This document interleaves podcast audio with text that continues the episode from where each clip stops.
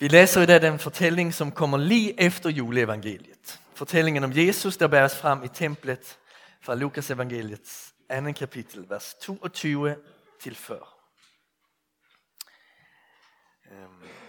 Og jeg vil si, i folkekirkerne så er det tekst på søndag, men vi læser den her i dag. Da deres renselsedag i henhold til Moseloven var gået, tog det ham med opp til Jerusalem for at bære ham frem for Herren som der står skrevet i Herrens lov.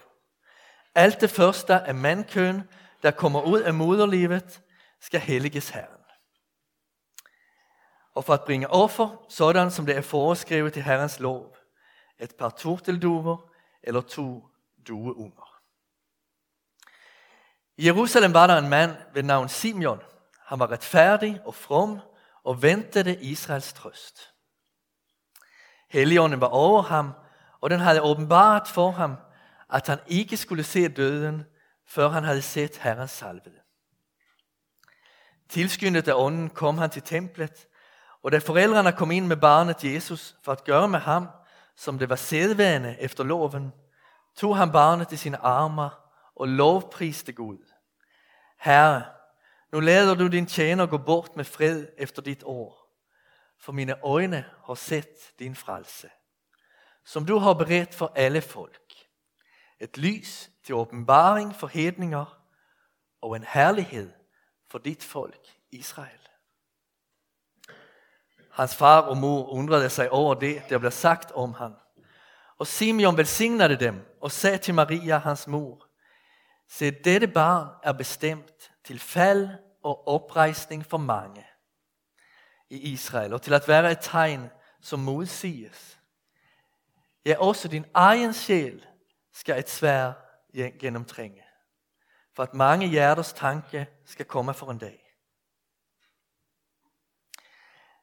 Der var også en profetine ved navn Anna, en datter af Fanuel af Assers stamme. Hun var høyt oppe i årene. Som ung jungfru var hun blevet gift og hadde levet syv år med sin mand, og hun var nå enke på 84. Hun forlod aldri templet, men tjente Gud natt og dag med faste og bønn. Hun trådte frem i samme stund, priste Gud og talte om barnet til alle, der ventet Jerusalems forløsning. Da de hadde utført alt i overensstemmelse med Herrens lov, vendte de tilbake til Galilea, til deres egen by Nasaret. Og drangen voksede opp, blev stærk og fyldt med visdom, og Guds nåde var over ham. Amen. Lad oss bede. Herre, vi vil takke deg for, at din nåde er over oss denne formiddag. Og vi beder om, at du må lade vores øjne se din frelse, dit lys og din herlighed. Åpne vores hjerter for visdommen i dit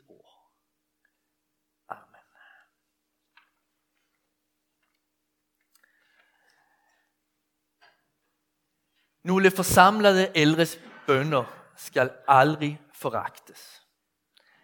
Det lyder ikke av rett meget, men i den åndelige verden bruser det som veldige vannmasser. Sådan sier præsten og forfatteren Thomas Schødin i en andakt. Og i dag møter vi to av disse eldre, Simeon og Anna. Det har det til fælles, at det i lang tid har ventet på Messias.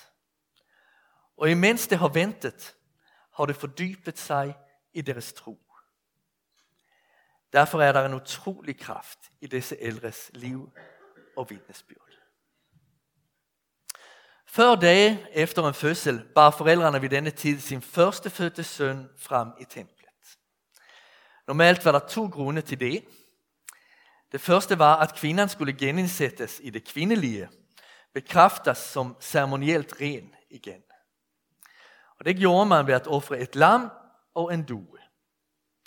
Hvis man var fattig, gikk det også fint med to torteduer. Hvorfor Josef og Maria offrer ferdigmannsoffer, vet ved vi ikke med sikkerhet. Av en eller annen grunn hadde de ikke råd med å kjøpe et lam lige nå. Hva vi derimod på gode grunde kan antage, er at de senere ville bli relativt godt stillet. Det var sjeldent at et middelklassepar hadde råd til å ta mer enn fire børn. Og, men vi vet at Jesus hadde minst seks søsken. Så det var relativt godt stillet, Josef og Maria, lenger opp i årene. Den anden grunnen til besøket i templet var at hellige sin førstefødte søn til Gud. Så mye i denne verden er sykt og fordrejet, og vil hele tiden drage børnene væk fra Gud. Derfor behøvde det at gives tilbake til ham, frikøpes. Så gav man sitt barn det fineste mulige start i livet. Hvordan gjorde man så det rent praktisk? Det mest alminnelige var, at man betalte en løsesum for barnet på fem sekel sølv, penge til tempelet og bidro til presterskapets administration og forsyning. Men der var også dem, der overlod sønnen til templet, sådan som Hanna gjorde med Samuel i det gamle testamentet. Hvordan valgte Josef og Maria at hellige Jesus? Vi læser ikke, at det betalte løsen. Skal Jesu år som tolvåring vise det I ikke, at jeg bør være hos min fader, fortolkes som at han er viet til et liv i templet? Der er en del fremstående bibelforskere, der argumenterer for det. Eller er det sånn, som andre argumenterer for, at det trods alt offrer sølvet, at det bare er Lukas, der velger ikke at nævne det? Personlig heller jeg imot dette senere, eftersom jeg ikke synes, det er rett mye annet i Jesu barndom, der antyder, at han er avskilt for tempeltjeneste. Men dette som en lille introduksjon og orientering til hendelsen og, og den diskusjonen der er omkring, hva egentlig skete her, og hva, hvad, øh, og hva ikke skete her. Nå skal vi vende tilbake til familiens møde med Simeon og Anna. Tre rubrikker. Mannen der fant fred. kvinnen der fant lykken. Og drangen, der fant Guds nåde. Mannen der fant fred. En mann kommer inn i kirken. Han er ivrig og trenger seg frem for at kunne komme helt tett på lille Viles. Han løfter drengen opp i luften og utroper at 'nå har han fått fred.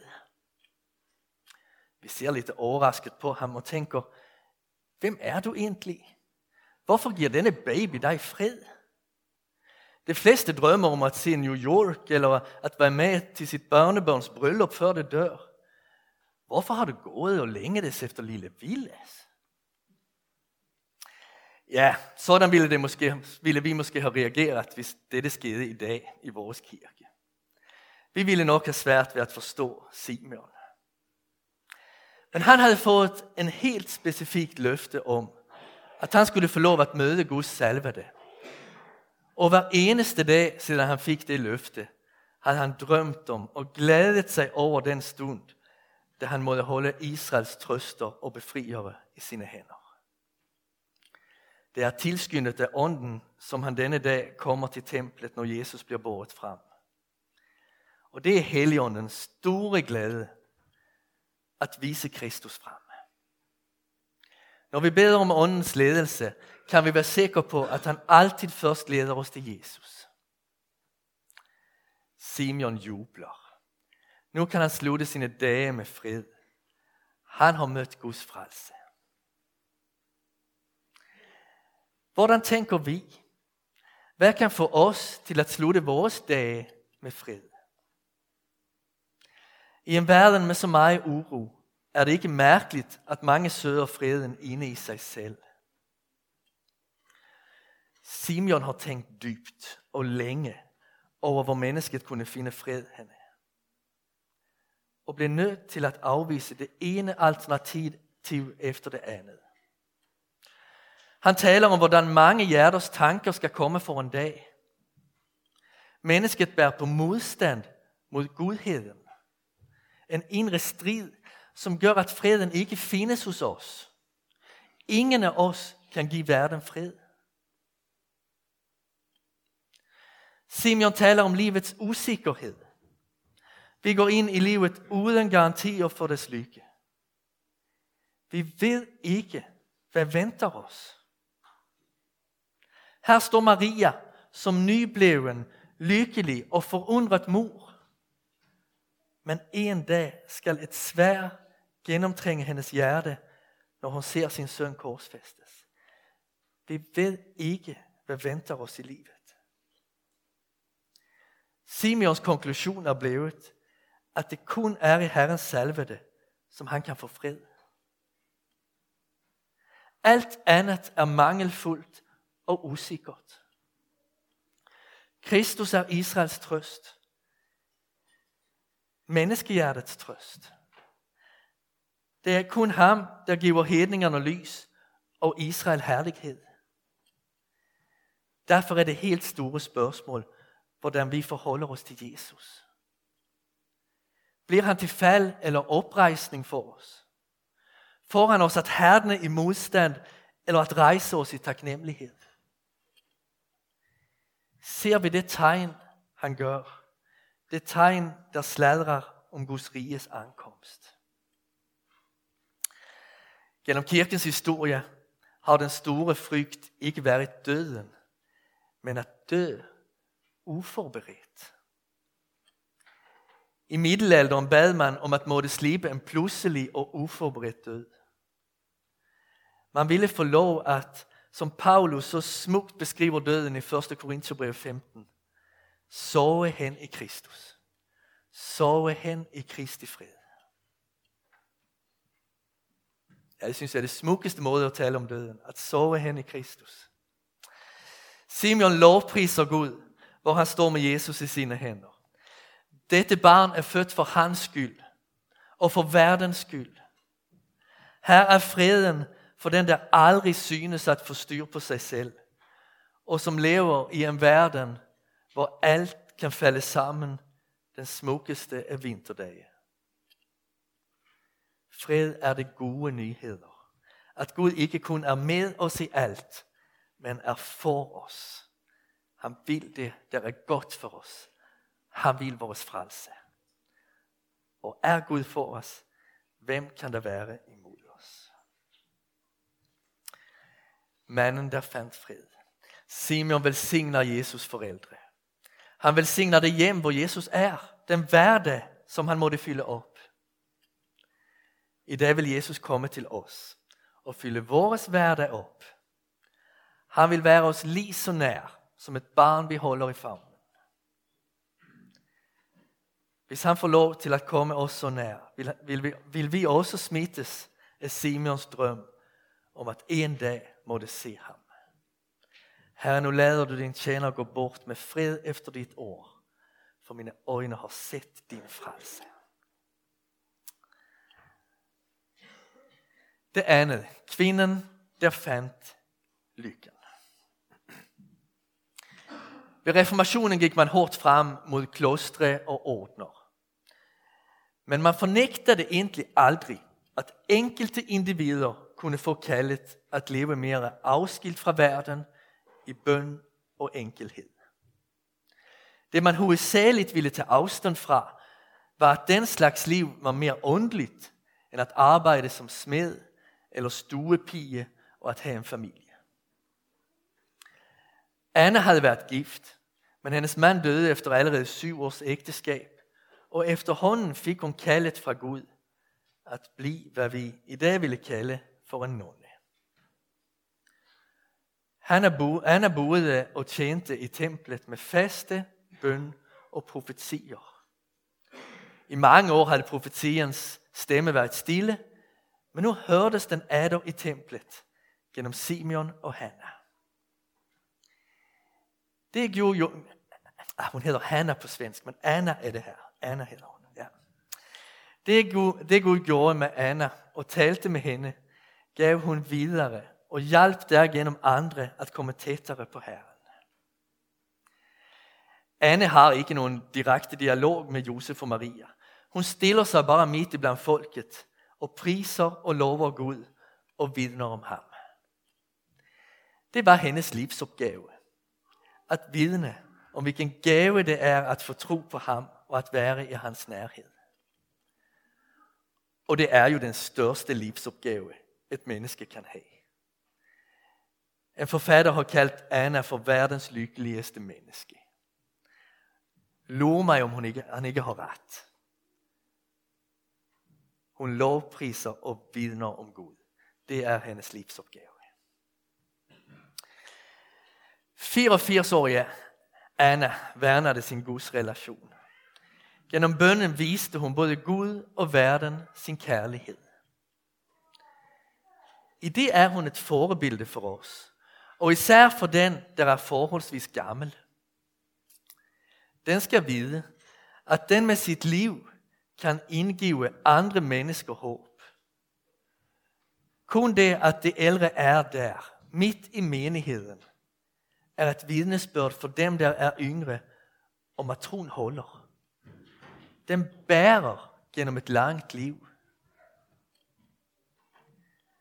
Som eldre i menigheten har man rett til å være en smule besværlig. Og at innimellom formane og minne det yngre om hva innsikter i troen og livet som kristen man ikke må, må gå slipp på.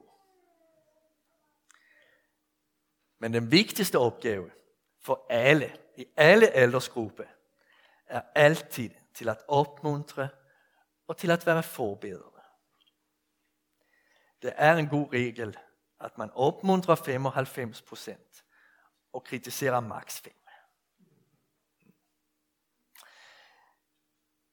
Måske fornemmer det yngre når det ser på det eldre i menigheten, at de ikke må bli overrasket over at deres bønneliv måske er bedre når det er 95 enn når det er 25 år gammel.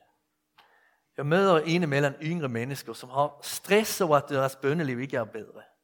Men måske skulle det ta det litt med ro. Sånn behøver det ikke bli, men det ville ikke overraske. Gud lærer oss jo ting gjennom hele livet når vi vandrer med ham. Anna og Simeon lot seg ikke stresses rundt, men sto tålmodig faste i sitt gudsforhold, og i sitt håp. Og Derfor kom det til sist gjennom sine prøvelser som to av verdenshistoriens lykkeligste mennesker.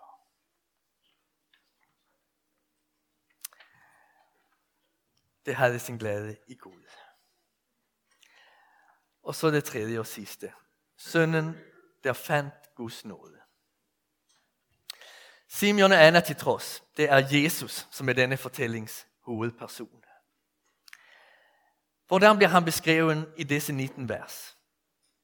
Jo, som Israels trøster, Herrens selvede, Jerusalems forløsning og den der frelser og gjennomretter alle folk. Som et lys og en herlighet hvordan gikk det egentlig? Levde han opp til alle disse store ord om ham? Det kommer evangeliefortellinger til å gi svar på senere. Hva vi får her å vite, er hvordan han utvikles fra barn til voksen. Og drangen vokste opp, ble sterk og fylt med visdom, og Guds nåde var over ham. Jesus ble sterk. Selvfølgelig fysisk sterk gjennom arbeidet som tømrer. Et arbeid som også lærte ham tålmodighet, utholdenhet, utholdenhet og kreativitet. Men også mentalt og åndelig sterk. Ingen kunne velte Jesus, fordi han hadde en tydelig indre trygghet. Guds nærhet og sannhet gjorde ham fri. Vi som lever i denne massemedienes tid, ved hvor lett kollektivet får makt over individet og dets tanker. Sådan ble det aldri for Jesus. Han ble sterk og selvstendig i det fellesskap han var en del av. Jesus ble sterk. Fysisk, åndelig, mentalt sterk. Jesus ble fylt av visdom. Han levde i en stor familie og var engasjert i sin fars virksomhet. Det var mange ting å ta stilling til. Hvordan prioriterte man sitt liv? Hva var nødvendig å lære? Hvordan skapte man et godt sammenhold i familien? Hvordan eh, relaterede man på en god måte sosialt til børn, så at det følte seg trygge? Til arbeidskollegaer, så at man støttet hinanden? Til kvinner, så at man var åpen med tanker og følelser, men også hadde tydelige grenser? Vi ser jo, at Jesus har øvet seg i alt det her, når han møter børnene, når han møter kvinner, når han møter andre mennesker. Hvordan tog man som tømrer betalt for sitt arbejde på en rettferdig måte? Hvordan skulle man reagere på samfunnets sosiale urettferdighet, som var så total, hvor det rige hadde super mange penge, og det fattige hadde intet som helst? Vi tænker lett at Jesus var en smule stram og er få år. Men det er intet, der tyder på det. Tvert imot. Han synes være en meget åpen menneske. Helt sikkert samtalede han og Maria i mange timer om hans identitet som Messias. Om hva det innebar, som var blevet profeteret om ham. Om deres tanker og følelser for fremtiden og det kald, han hadde fået. Jesus voksede i visdom. Visdommen begynner med frykt for Herren, læser vi i Salmenes bog. Altså med at lyde opmærksomt til Gud. Jesus lærte det evige at kjenne, fikk det store overblikk på livet. Han lærte også det jordiske at kjenne, at se konsekvensene og handle fornuftig i hver eneste situation. Gennem sin oppdragelse, gjennom sitt liv der i Nazaret, gjennom det han gik vokser det Jesus i visdom på alle områder av sitt liv. Guds nåde var over ham. Jesus var elsket til Gud, til velbehag for ham. Helligånden omsluttet Jesus. Derfor er hele hans liv et eksempel i det, der er ånden arbeider for at fremme i vores liv. Kærlighed, glæde, fred, tålmodighed, venlighed, godhed, trofasthed, mildhed og selvbeherskelse. Så når vi leser det ni frugter, den beskrivelse, så kan vi læse om Jesus og se, hvordan det er helt forkroppsliget i ham. Han lever det helt og fullt. Han viser oss hvordan det ser ut. Og drangen voksede opp, blev sterk og fylt med visdom, og Guds nåde var over ham. I dag ville vi ha sagt, og drangen voksede opp, blev smart, populær og god til fodbold. Men Gud så, at vi behøvde noe andet.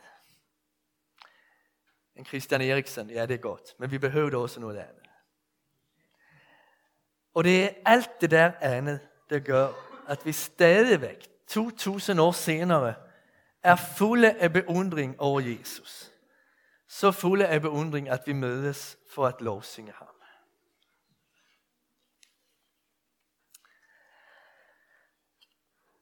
Så er den dreng blevet båret frem i Jerusalems tempel, som en dag skal erstatte templet.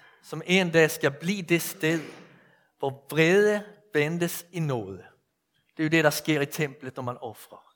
Vrede vendes i nåde. Og i viss navn, vi må bede til Gud. Templet var et bønnens hus. Nu er Jesus, Guds nåde i verden, og den i viss navn vi beder. Josef og Maria forlader bygningen denne, denne almindelige, ualmindelige dag. Det ikke vækkede ret meget opmærksomhed udadset. Vi har ikke hørt dem sige noe som helst. Hverken i juleevangeliet eller i denne fortellingen. Så har vi læst 42 vers i Lukas kapittel 2. Er det det? Nei, 40 vers i Lukas kapittel 2. Og det har vært helt stille hele tiden. Ikke sagt noe som helst. Alt hva Lukas forteller og får oss, er at det undrer sig. Det lyder og forbløffes. Josef og Maria hører til den gruppe, der kalles det stille i landet. Dem der ved, at det er at lyde og vise noe sin oppmerksomhet som er forutsetningen for at Helligånden kan handle med et menneske. Denne dag er det etter blevet åpenbart for paret fra Galilea at ham som det holder i sin favn, ikke bare er et lille barn. Jesus' identitet er blevet bekendtgjort for dem er to eldre, der heller ikke er ringe. Det tror man lett. Det tror man ellers lett. Inntil man innser at noen eldre stille bønner i Guds verden bruser som veldige og mektige vennmesser. Amen. La oss bestille og tenke over det vi har hørt, og bede til Gud. Herre, takk for det du kom som et lys i verden. En herlighet for ditt folk. Takk for det du viste verden hvordan åndens frukt ser ut i praksis. Takk for det du viste verden på styrke og visdom og velbehag. Og vi beder at vi måtte få vokse i styrke og visdom og nåde.